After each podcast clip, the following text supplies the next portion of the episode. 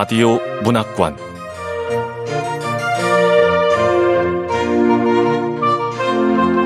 한국 단편 문학 특선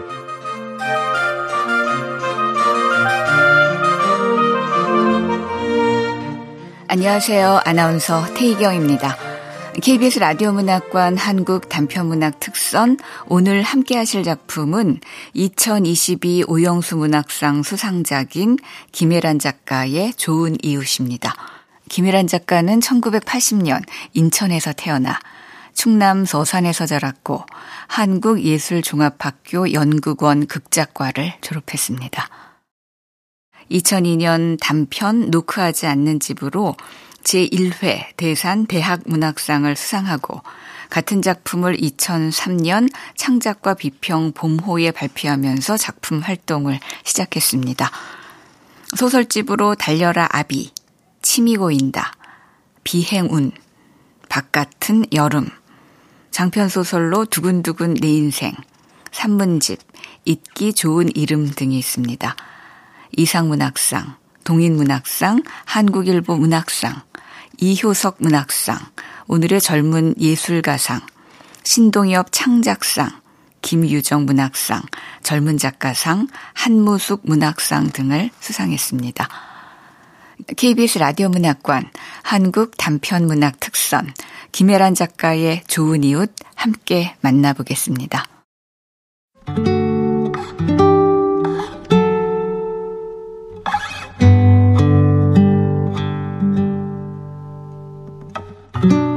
좋은 이웃 김애란 일요일 아침 초인종 소리에 놀라 인터폰을 확인하니 흐린 화면 속에 웬 젊은 남녀가 웃고 있는 모습이 보였다. 두 사람 다 마스크를 써 표정이 잘 보이지 않았지만 눈가에 분명 웃음이 서려 있었다. 현관 걸쇠 사이로 빠끔 얼굴을 내밀자 두 사람이 재빨리 목인사를 건넸다.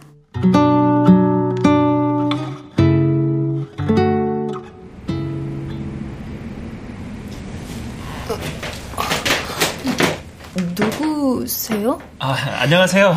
저희 901호 들어올 부부인데요. 딱 봐도 신혼부부네. 곧 윗집 901호로 이사 오는데 입주 전 한 달간 인테리어 공사를 좀 하려고요.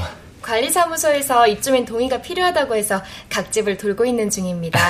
아, 어, 어, 한 달이나요? 네, 부탁드리겠습니다. 제가 집에서 아이들을 가르쳐서. 아, 죄송합니다. 정말 죄송합니다. 안 그래도 독서 교실 현판 봤어요. 소음이 큰 철거 작업은 공사 초반에만 잠깐 이뤄질 겁니다. 게다가 주말에는 공사가 없을 거고요. 다른 집에서는 대부분 동의해 주셨는데 저희가 최대한 주의할 테니까 어떻게 양해해 주시면 안 될까요? 어... 가장 피해받는 집이 동의를 안 하겠다는데 다른 집 서명이 무슨 소용? 이년은 말을 하고 싶지만 그럼 수요일과 목요일만이라도 큰 공사는 좀 피해주세요. 오후 4시부터 6시까지 딱 2시간만이라도 소음을 줄여주셨으면 해요. 혹시 시간 외우기 어려우시면 문자로 보내드리겠습니다. 아, 네, 꼭 그렇게 말씀드려 놓겠습니다. 아, 네. 여기 서명해 주시면 돼요. 마지못해 내가 고개를 끄덕이자 여자가 서둘러 뭔가 내밀었다. 상대가 서명하기 좋게 동의서와 볼펜을 두꺼운 클립보드에 고정시킨 거였다. 서류에는 이미 다른 입주민들의 호수와 이름, 전화번호가 적혀 있었다. 낯선 이에게 개인정보를 넘기는 게 내키지 않았지만 무심한 척 서명한 뒤 서류를 돌려줬다. 그제야 두 사람은 비로소 한시름 놓은 듯 활짝 웃었다. 서명을 마치고 곧장 문을 닫으려는데 여자가 황급히 작은 종이 가방을 건넸다. 약소하지만 어, 어. 감사의 뜻이에요. 고맙습니다. 안녕히 계세요. 네.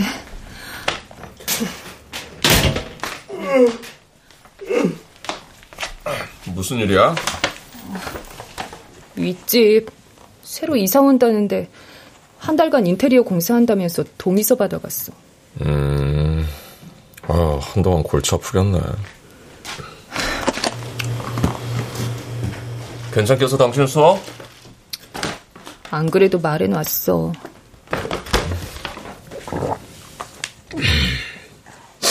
남편 호주는 천천히 생수를 들이켜며 내 표정을 살폈다.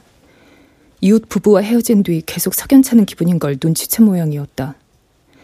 나는 고개를 갸웃대다 불쑥 이런 말을 내뱉었다. 자기들이 산 건 아니겠지. 응? 뭘? 저 집 말이야. 둘 다 넉넉 잡아도 30대 초반으로밖에 안 보이던데. 우리도 그렇지만 전 아이에는 절대 못 살 액수잖아. 요즘 같은 때. 부모가 해줬나 보지. 인상은 어때? 음, 아직 사회 때 덜 묻고 주류로 오래 살아온 인상? 그런 뒤 종이가방 입구를 벌려 그 안의 어둠을 빤히 응시하다 스스로도 깜짝 놀랄 말을 했다. 어, 이 과자 2천 얼마면 사는 건데 다 합쳐도 스물 몇 가구잖아. 자기들 집값에 비해 너무 약소한 거 아니야?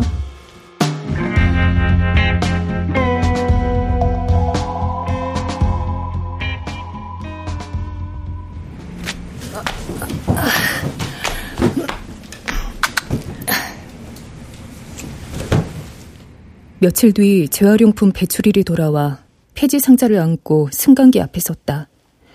남편과 내년 봄 이사 전까지 살림을 간소화하자 약속하고 얼마 지나지 않아서였다. 조만간 집을 비워줘야 하는데 아직 갈 곳을 찾지 못한 상태였다.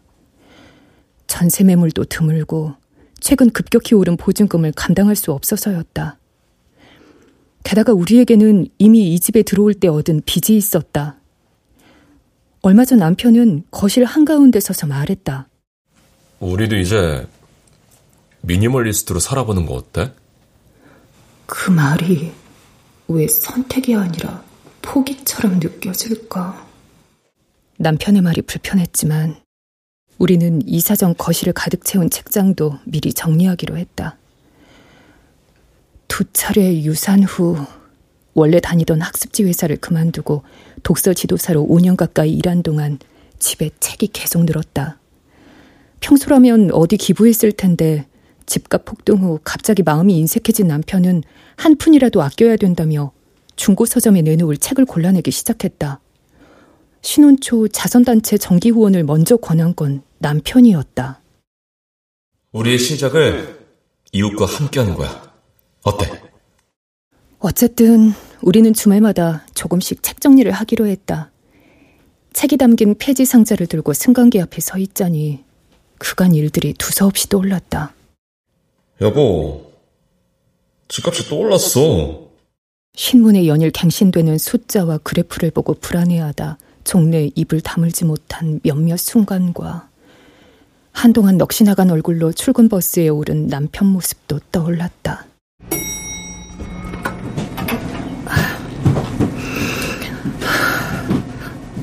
어?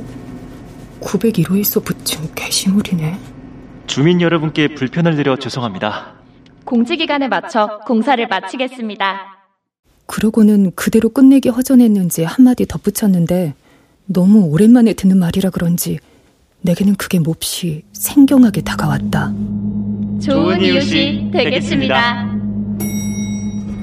양팔로 폐지 상자를 안고 그 문장을 멍하니 바라보다 목적지 도착을 알리는 땡소리에 정신을 차렸다.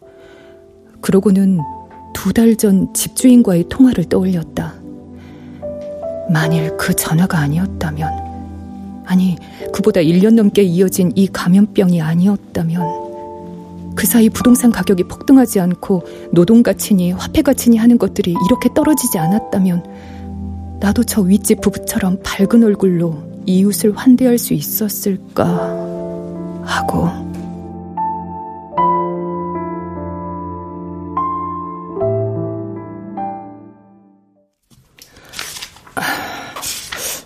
어, 여기서 음. 어? 두달 전 식탁에서 교재를 연구하다 집주인으로부터 전화를 받았다. 2년 전 전세 계약 갱신 때를 제외하고 처음 있는 일이었다. 네, 갑자기 집을 팔게 돼서요. 남은 기간까지 두 분 사시는 데는 문제 없을 겁니다. 어, 네. 네. 근데 그 계약 기간 이후에는 새 집주인이 들어가 살려는 것 같더라고요. 다음 날 동네 부동산 중개인으로부터 전화가 왔다. 사모님! 주인분과는 통화하셨죠? 아, 네. 아이, 매입을 희망하시는 분이 그래도 도장 찍기 전에 집을 한번 보고 싶어 하시거든요. 방문 가능할까요? 수학이 넘어 공인중개사 아주머니는 4년 전 이 집을 계약할 때 한 번 본 적이 있었다. 그때는 우리에게 꽤 친절했는데 기분 탓인지 태도가 살짝 바뀐 것처럼 느껴졌다.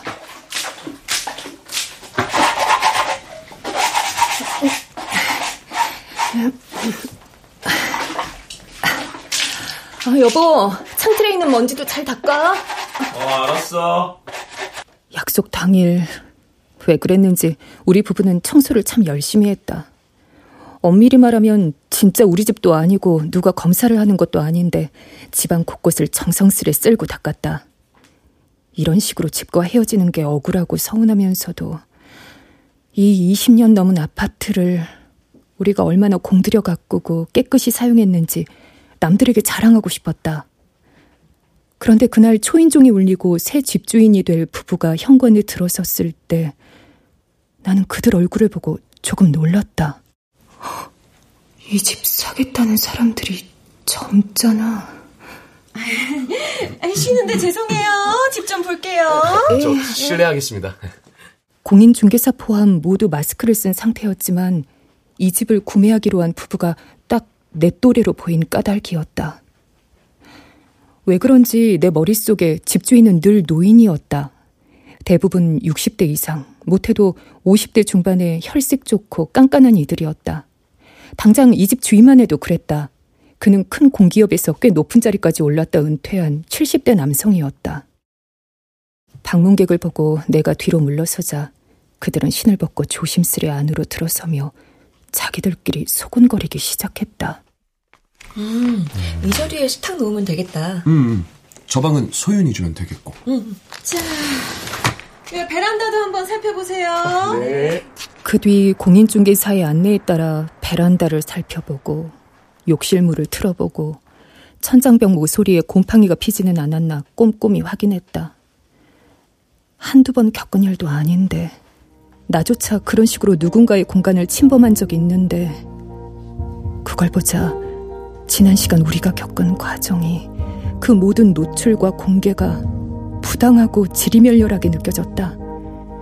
대여 혹은 매매 의사만 있으면 누구든 실거주자 집에 들어와 모든 걸 살펴볼 수 있다는 게 어쩌면 우리가 사회 초년생도 신혼부부도 아닌 성장과 단계를 조금이나마 맛본 이제 중년에 접어든 부부라 그런지 몰랐다.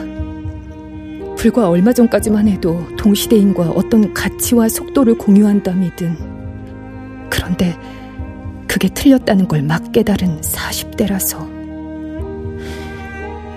그래서일까 친구라도 초대한 양 온종일 집을 쓸고 닦았으면서 막상 그들 부부가 떠났을 때 우리는 한동안 아무 말도 할 수 없었다.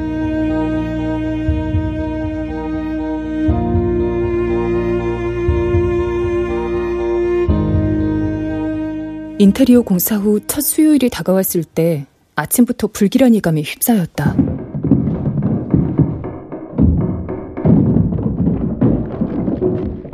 위층에서 천장이 무너질 것 같은 진동과 굉음이 들려왔기 때문이다. 공사 소음은 하루 종일 이어지다 독서 수업이 시작되는 오후 4시에 이르러 더 커졌다. 얼마 뒤 현관에서 체온 측정과 손소독을 마친 아이들이 하나둘 탁자에 둘러앉았을 때 나는 상황을 최대한 잘 설명하려 애썼다. 아, 저 얘들아 어, 미안해. 위층에서 공사를 하거든. 네. 네? 아, 괜찮아요. 선생님, 오늘 빨리 끝내주실 거예요? 어? 어 빨리 끝내면 안 되지. 자, 다들 책부터 펴고. 긴장한 나와 달리 아이들은 다행히 아무 생각 없어 보였다. 하지만 수업이 이어지는 내내 나는 잘 집중하지 못했다. 소음도 소음이거니와 학부모로부터 항의와 환불 요구를 받지 않을까 싶어서였다. 결국 아이들에게 짧은 읽기 과제를 준 뒤 마스크를 쓰고 집을 나섰다. 계단을 이용해 위층으로 성큼 올라가니 현관문이 활짝 열린 901호에서 방금 전보다 더 큰 소리가 쏟아져 나왔다. 아. 아, 뭐야? 아, 뭡니까? 아, 저 아래층 사는 사람인데요. 제가 수요일과 목요일만이라도 큰 공사는 피해달라고 부탁을 했거든요. 특히 오후 4시부터 6시까지 딱 2시간만이라도 소음을 줄여주십사. 아니, 저기요. 우리도 정해진 일정이 있고 일이란 게 뭐 그렇게 에? 반찬처럼 아껴 먹고 쟁여두고 그럴 수 있는 게 아닙니다. 그렇게 해주신다고. 누가요? 누가 그랬어? 아이, 뭐 소리야, 아, 이집 주인이. 아니, 난 전혀 못 들었는데. 사내가 팔짱 끼며 심드렁하게 답했다. 결국 아이들과 수업을 어렵게 마치고 이웃 남자에게 연락했다. 남자는 전화를 받지 않았다. 몇 차례 더 전화를 걸어보다 장문의 문자 메시지를 보냈다. 한참 뒤 남자에게서 예의 바른 답장이 왔다. 분명 미리 언질 드렸는데 이상하네요. 제가 한 번 더 부탁드려 놓겠습니다.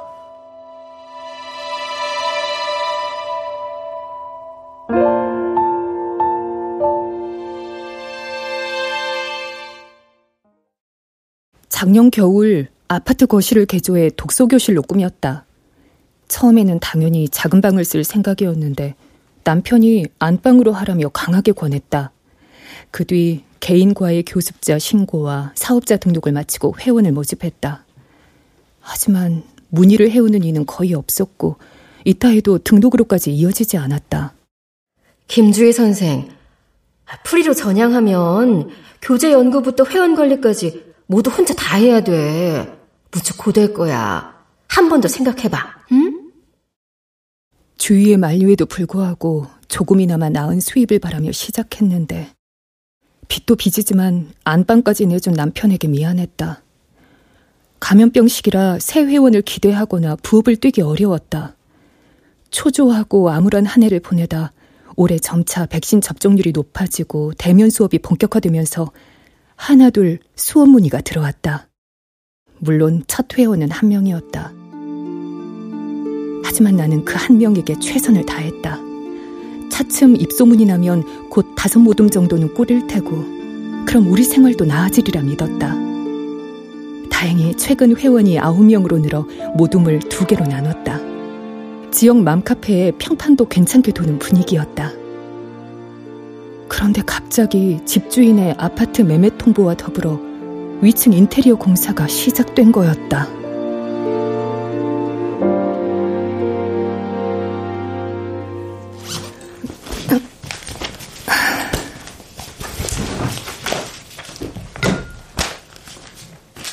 토요일 오후 검은색 나일론 가방에 교재를 챙겨 집을 나섰다.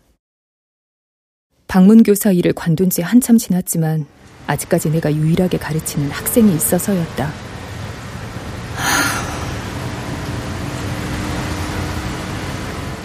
시우는 초등학교 3학년 때 교통사고를 당한 뒤 1년 가까이 병원 생활을 하다 휠체어를 타고 집에 돌아온 아이였다. 그 뒤 일반 중학교 진학을 포기하고 홈스쿨링과 과외로 학업을 이어나가다 독서 지도업체를 통해 나를 만났다. 초등학교 때만 해도 재활 의지가 강했다는데 어느 순간 어떤 벽에 부딪힌 모양이었다. 시우는 집중력과 이해력이 좋아 중등 독서 프로그램 과정을 순조롭게 따라왔다. 어느 때는 나조차 생각 못한 신선한 시선으로 글을 풀어 나를 놀라게 했다. 그러다 내가 개인 사업자로 돌아서며 다른 선생님을 소개했는데 한 달도 되지 않아 시우 어머니에게서 전화가 왔다. 선생님, 전처럼 시호를 맡아주실 수 없을까요? 시우 어머니, 이건 회원을 빼오는 거라 회사 측의 예의가 아니에요. 그리고 새로 오실 선생님한테도 이러면 안 되고. 제가 시급을 2만 원 더 드릴게요. 아유, 시급이 문제가 아니고요. 네, 알아요. 돈 때문에 그러는 거 아니시라는 거. 아, 그치만 어떻게든 부탁드리고 싶어서요. 아, 참. 선생님, 그렇게 가신 뒤로 시우가 자기 방에서 잘 나오지를 않아요. 아, 좀 도와주세요. 나는 고민 후 다시 연락드리겠다고 했다.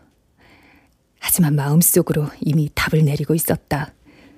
뿌듯한 기분이었다. 내가 하는 일이 교양팔이나 입시장사가 아니라 사람을 살리는 일처럼 느껴졌다. 그날 밤 시우 어머니에게 전화했다. 시우 어머니, 다음 주부터 같은 시간에 갈게요. 시급은 이전 그대로 하겠습니다. 아, 선생님 뜻이 전 그러시다면 그렇게 할게요. 나는 그런 결정을 내린 스스로가 고마웠다. 2년 전 시우를 처음 만났을 때부터 나는 시우의 총명하고 올곧은 면에 끌렸다. 특히 사회 문제를 토론할 때 드러나는 이완된 듯 날카로운 면이 좋았다. 주제요.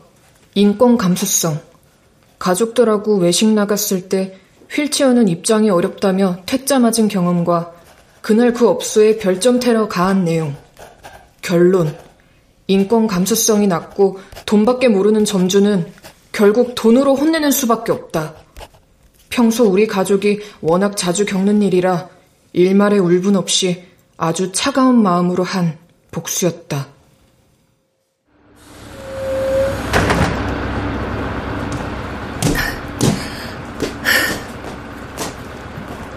시운의 아파트는 우리 집에서 버스로 약 30분 거리에 있었다. 서울 변두리 야트막한 언덕에 자리한 지은 지 30년 된 아파트였다.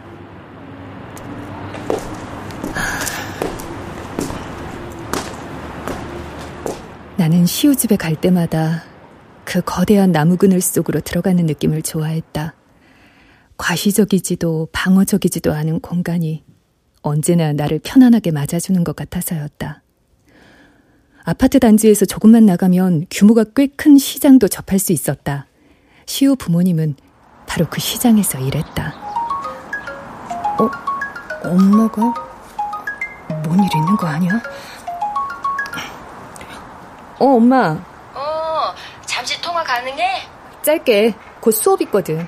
딴 게 아니고 월요일에 김치 좀 보내려고. 아. 택배로 보내면 화요일 도착하잖아. 그날 집에 있을 거야? 받자마자 응? 냉장고 넣어야 맛있거든. 사람 없으면 다른 날 보내려고. 어. 사실 당일 도착만 가능하면 여기서 갓 잡은 생선이랑 밭에서 금방 딴 상추도 보내고 싶은데. 아유, 이럴 때 차 있으면 얼마나 좋아. 그러게. 아, 그러게 왜 산다 산다 하면서 안 사? 정서방도 너도 둘 다 차 없으면 불편하지 않아? 아이 생기면 사자고 했다. 이렇게 늦어졌지 뭐. 저기 주희야. 잠시 침묵이 흘렀다. 엄마는 친정집 작은 방에서 유축기로 젖을 짜내며 연신 눈물 흘리던 내 모습을 떠올리고 있을 게 분명했다. 어, 어, 엄마, 어? 나 지금 들어가 봐야 해. 어. 급한 거 아니면 이따 통화해도 되지? 눈앞에서 승강기 문이 열려 서둘러 전화를 끊었다. 12층에 내려 야외에 반쯤 노출된 긴 복도를 지나 페인트 칠이 군데군데 벗겨진 낡은 철문 앞으로 걸어갔다.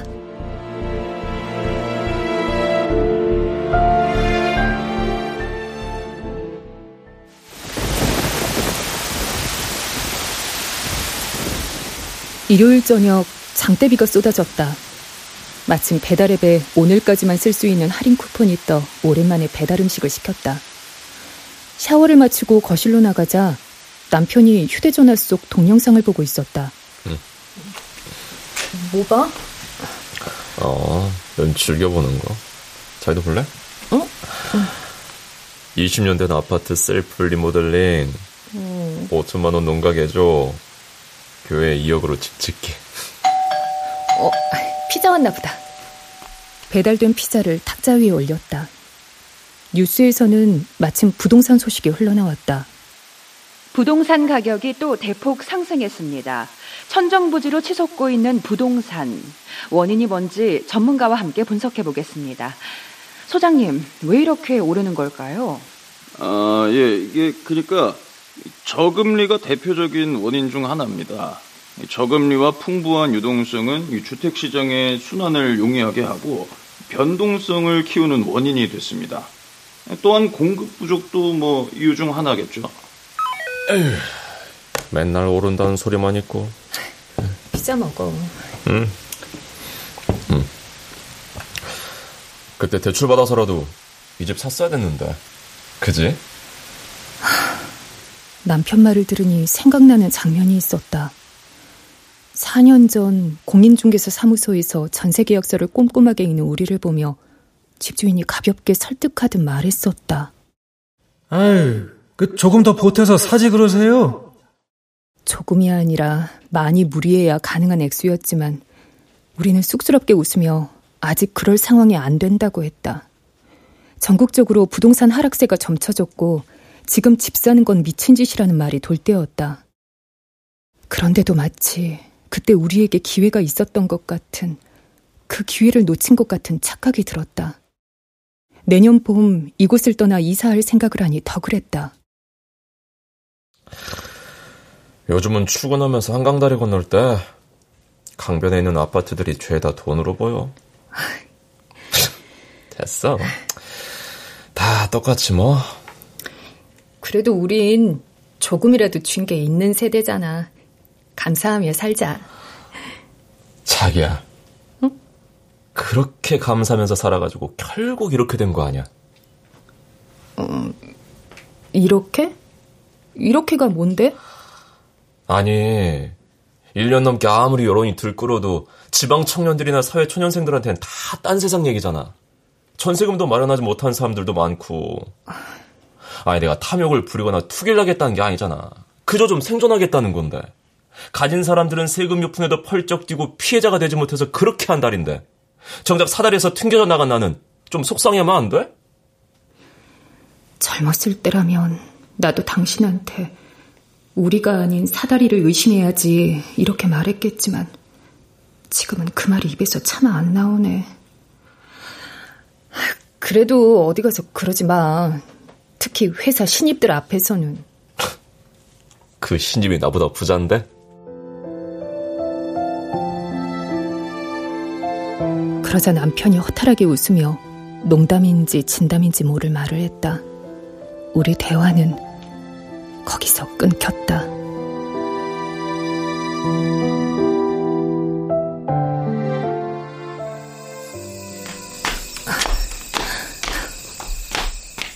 밤 11시 무렵 빗줄기가 약해져 음식물 쓰레기를 버리고 승강기에 올랐다.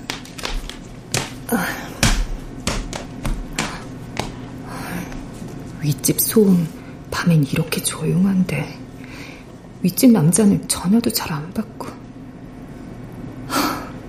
공사가 빨리 끝나기를 기다리는 수밖에.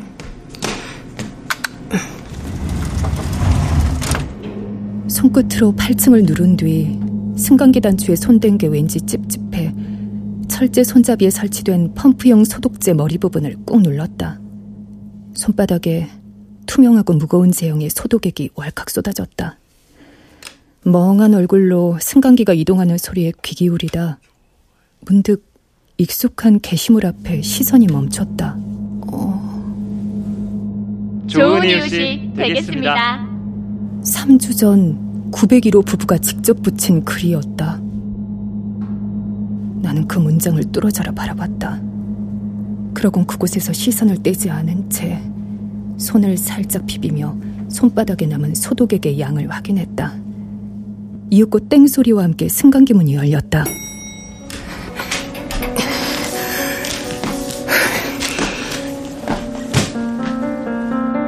나는 그 순간을 놓치지 않고 밖으로 걸어나가며 축축한 손바닥을 게시물 위로 스치듯 쓱 문질렀다.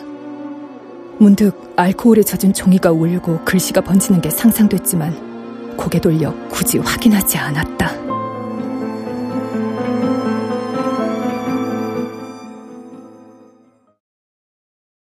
시우와 무인도를 배경으로 한 청소년 소설을 읽었다. 독서교사들이 공동체나 공동선을 가르칠 때 자주 쓰는 교재였다. 시우는 그간 말이 고팠는지 토론 중 자주 새길로 빠졌다. 최근 삼촌 회사의 높은 분이 감염병 확진자로 판정이 돼서 병원에 입원했는데요.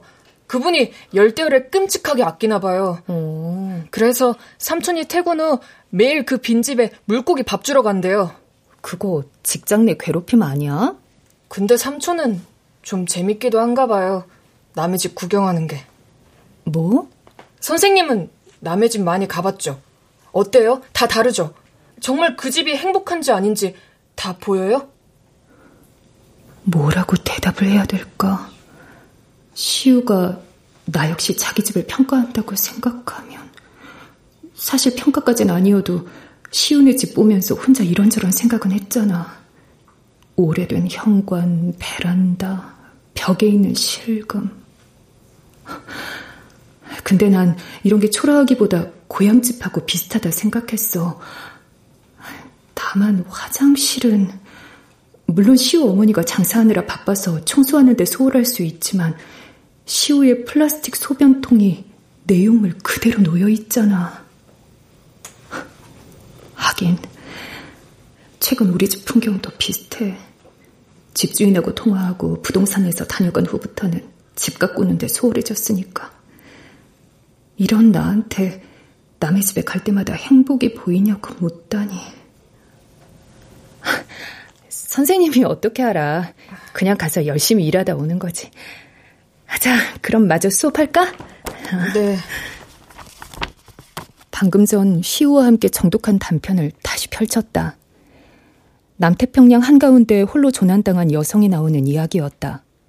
모든 연락이 끊겨 회사도 국가도 포기한 사람을 인근 섬 사람들이 힘을 합쳐 구하는 이야기. 그런데 수업이 끝날 즈음 시우가 물었다. 선생님은 다 믿어요? 뭘? 이 책에 있는 말들. 이 책에 있는 말들을 다 믿냐고? 학생 앞이니까 일단은.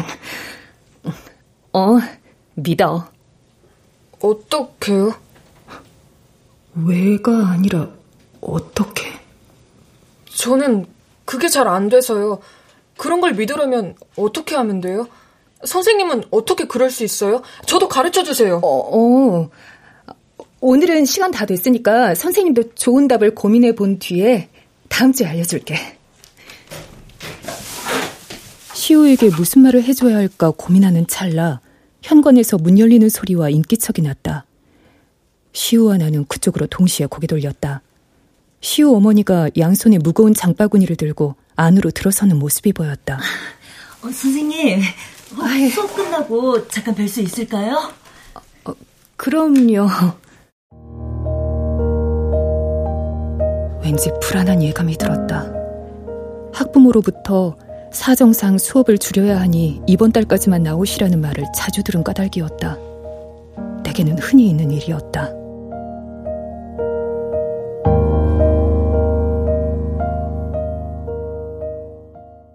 수업 후 부엌 한쪽에서 시우 어머니를 마주했다. 나는 그녀가 형편상 과일을 끊기로 한다면 최대한 그 뜻을 존중할 마음이었다. 동시에 시우만 괜찮다면 수업료와 무관하게 독서 수업을 계속 진행하고 싶습니다. 얘기해 볼 생각이었다. 내게는 이 일이 단순한 돈벌이 이상의 의미가 있었다. 시우 어머니가 식탁 모서리를 만지작거리다 결심한 듯 입을 떼었다. 어, 선생님, 저희가 다음 달에 이사를 가게 됐어요. 아, 네. 그렇구나. 시운에도 우리처럼 이사를 가야 하네. 하긴, 요즘 장사도 어렵다니까 힘들겠지. 요즘 같은 때 집 구하기 어려운데 고생하셨겠어요. 네? 아, 아, 그게 아니고, 저희가 저기 옆 동네에 새로 생긴 아파트에 들어가게 됐어요. 아. 내 입에서 방금 전과 전혀 다른 의미의 짧은 탄식이 새어나왔다. 어쩌면 시우가 제 방에서 모든 대화를 듣고 있을지 몰라 최대한 품위를 지키려 했다. 정말 잘 됐네요. 아, 항상 시우한테 미안했는데 더 넓은 곳으로 가게 돼서 마음이 놓여요. 아... 이제 여기저기 옮겨 다니지 않아도 되고. 게다가 더 넓은 새 집을 마련. 정말 축하드려요. 어느 정도는 분명 진심이었다. 그런 나를 보며 시우 어머니가 신뢰와 애정이 담긴 목소리로 말했다. 선생님, 예. 우리 애가 선생님을 정말 좋아해요. 그런 말 잘 안 하는 애인데 선생님께 늘 감사한 마음입니다. 별 말씀을요. 다 시우가 잘 따라와 준 덕이죠. 그럼 혹시 저희 새로 이사하는 집에도 계속 와주실 수 있나요? 여기서 약간 더 멀어서 말씀 여쭙기가 죄송한데 그래도 꼭 부탁드리고 싶어서요.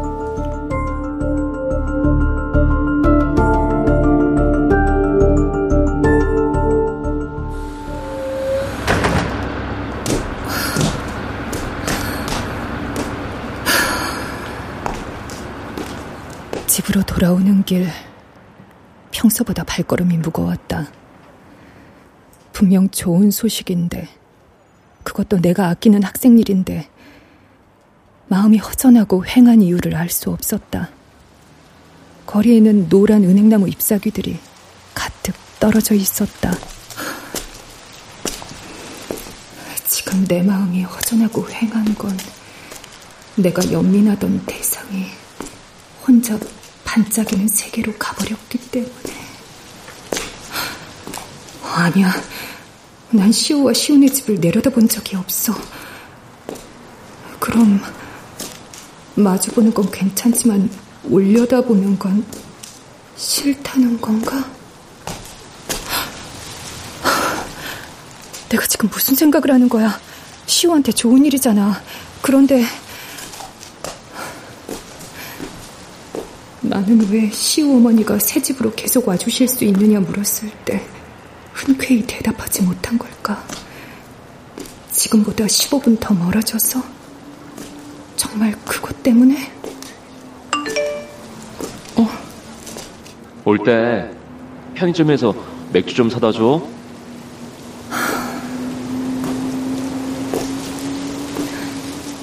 내년 봄 남편과 난 어디로 가게 될까? 여기서 얼마나 더 멀어지는 걸까? 내가 경제적으로 가장 쪼들렸을 때도 시온의만큼은 수업료를 안 올렸는데 그때 그냥 5만 원 더 올려받을 걸 누가 누굴 걱정한 거야 아 이대로 집으로 가?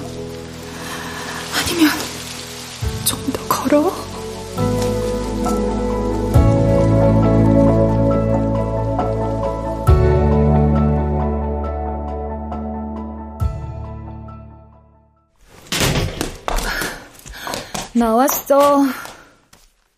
신을 벗고 멍하니 현관으로 들어섰다. 현관 앞 작은 공간에 낯익은 상자 하나가 보였다.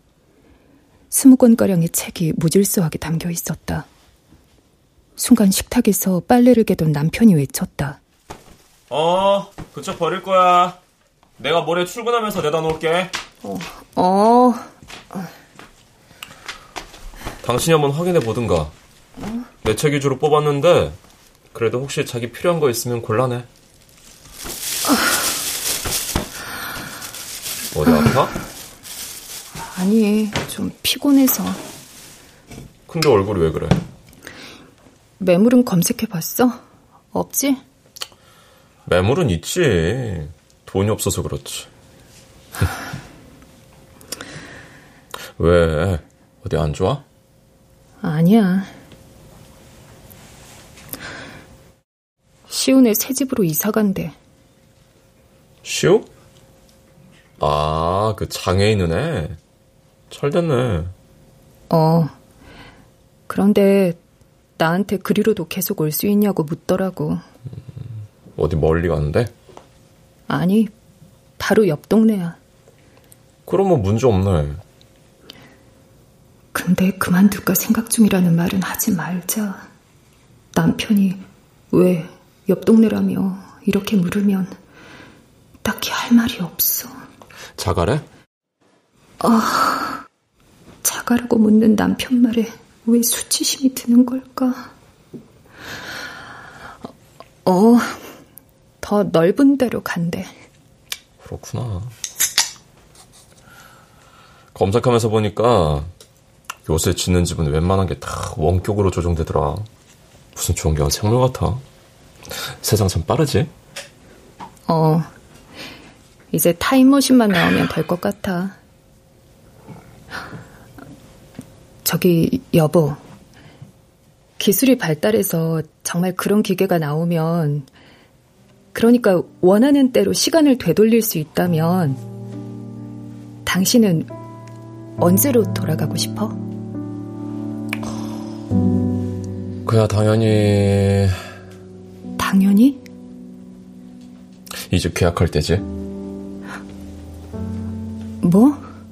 아, 왜 그때 집주인이 우리한테 조금 더 대출 받아서 이 집 사라고 했을 때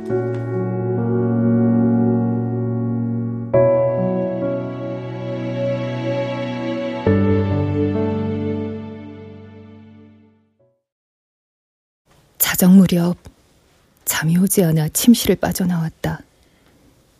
냉장고에서 평소 잘 마시지도 않는 캔맥주를 꺼냈다. 부엌 보조등 하나만 켜고 식탁에 앉아 우리 집을 천천히 둘러봤다.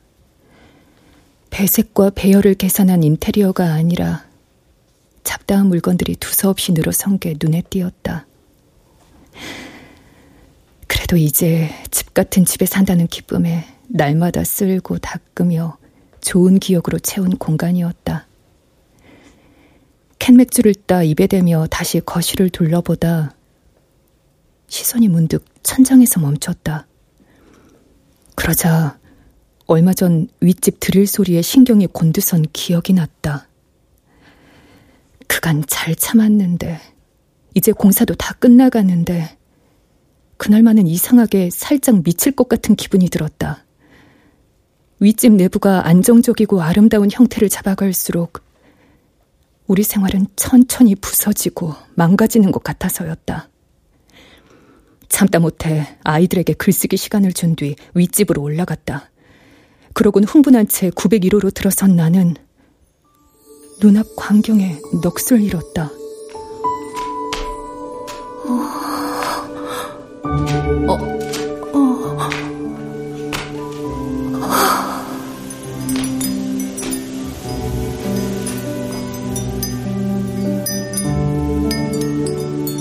햇빛이 쏟아지는 투명한 창문과 헤링본 패턴의 마루, 고풍스런 원목장과 수입 조명, 금속 손잡이마저 우아한 수전과 백자같이 흰 변기까지. 한 번쯤 내가 갖고 싶었고 또 가지려 한 것들이 거기 있었다.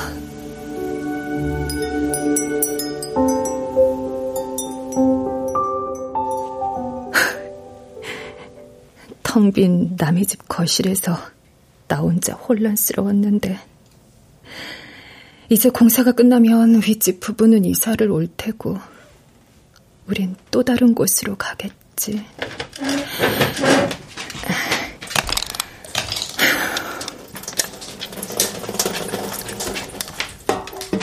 맥주를 몇 번 홀짝이다 결국 다 못 마시고 캐스트에 쏟아버렸다.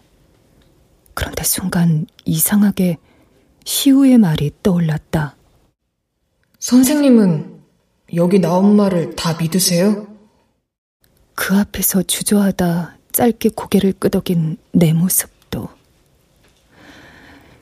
이제 그 아이를 못 본다는 생각에 하루 종일 내 가슴 속을 채운 상실감이 밀려왔다. 그런데 그건 어떤 상실이었을까?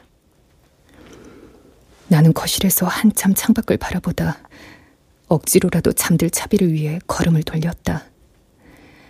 침실로 들어서다 현관 앞에 놓인 종이 상자를 발견했다. 현관 센서 등에 기대 무심히 상자 안을 살폈다. 아, 이 사람은 또 뭘 버리려는 거야? 어? 이게 왜 여기 있지? 실수로 잘못 들어간 건가? 어... 20여 년 전 남편이 연필로 약하게 밑줄 그어놓은 문장도 있고 아저씨 신하는 낮게 말했다. 저희들도 난장이랍니다. 서로 몰라서 그렇지, 우리는 한편이에요. 이상하게 왈칵 눈물이 날 것 같았다. 나는 희미한 불빛 아래서 스무 살 무렵에 남편이 조심스레 밑줄 친 부분을 가만 쳐다봤다.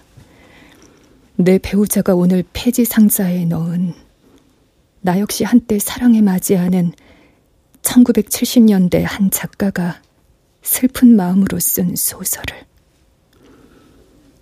그러자 내 안에서 누구에게 하는 건지 모를 말이 쏟아져 나왔다. 젊은 시절 나는 사람을 지키고 싶었는데 요즘은 자꾸 재산을 지키고 싶어집니다. 그래야 나도 내 가족도 지킬 수 있을 것 같은 불안이 들어서요. 그런데 얄궂게도 남의 욕망은 탐욕 같고 내 것만 욕구처럼 느껴집니다. 얼마 전 남편은 내게 말했습니다. 우리가 잘 살게 되면 꼭 남을 돕고 살자. 그런데 여보, 우리가 잘 살게 되면 우리가 더 잘 살고 싶어지지 않을까? 그때도 이웃이 생각날까? 그저 약간의 선의와 교양으로 가끔 어딘가 기부하고 진보 성향의 잡지를 구독하는 정도로 우리가 좋은 이웃이라 착각하며 살게 되지는 않을까? 그러자 한동안 피하고 싶었던 무겁고 부담스러운 질문이 떠올랐습니다. 말 그대로 그것. 나라면 어땠을까 하는. 그게 나라면, 이 시장에서 이익을 본 게 나라면 지금도 같은 질문을 할 수 있었을까? 대놓고 기뻐하거나 자랑하지는 못해도 적어도 깊은 안도감 정도는 느끼지 않았을까 하고요. 사실 남편과 타임머신 대화를 나눴을 때 나는 남편이 우리만 아는 그때로 돌아간다고 대답할 줄 알았습니다. 우리 아이를 구할 수 있었던 때로 그때로 돌아가고 싶어. 어쩌면 나를 배려해 일부러 엉뚱한 소리를 한 건지도 모르지만 그럼에도 불구하고 왠지 그게 순도 높은 진심 같아 앞으로도 같은 답을 할 것 같아 가슴 아팠다. 그리고 내 손에 든 책을 보고서야 비로소 종일 나를 계속 사로잡은 깊은 상실감의 원인을 알 수 있었다. 우리가 집을 잃어서도 이웃을 잃어서도 아니었다.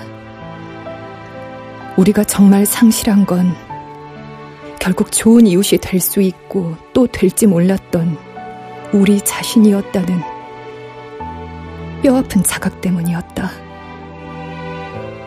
그 낯선 당혹감 앞에서 나는 손에 든 책을 다시 어느 자리에 두어야 할지 몰라 불 꺼진 현관 앞에 오래도록 서 있었다.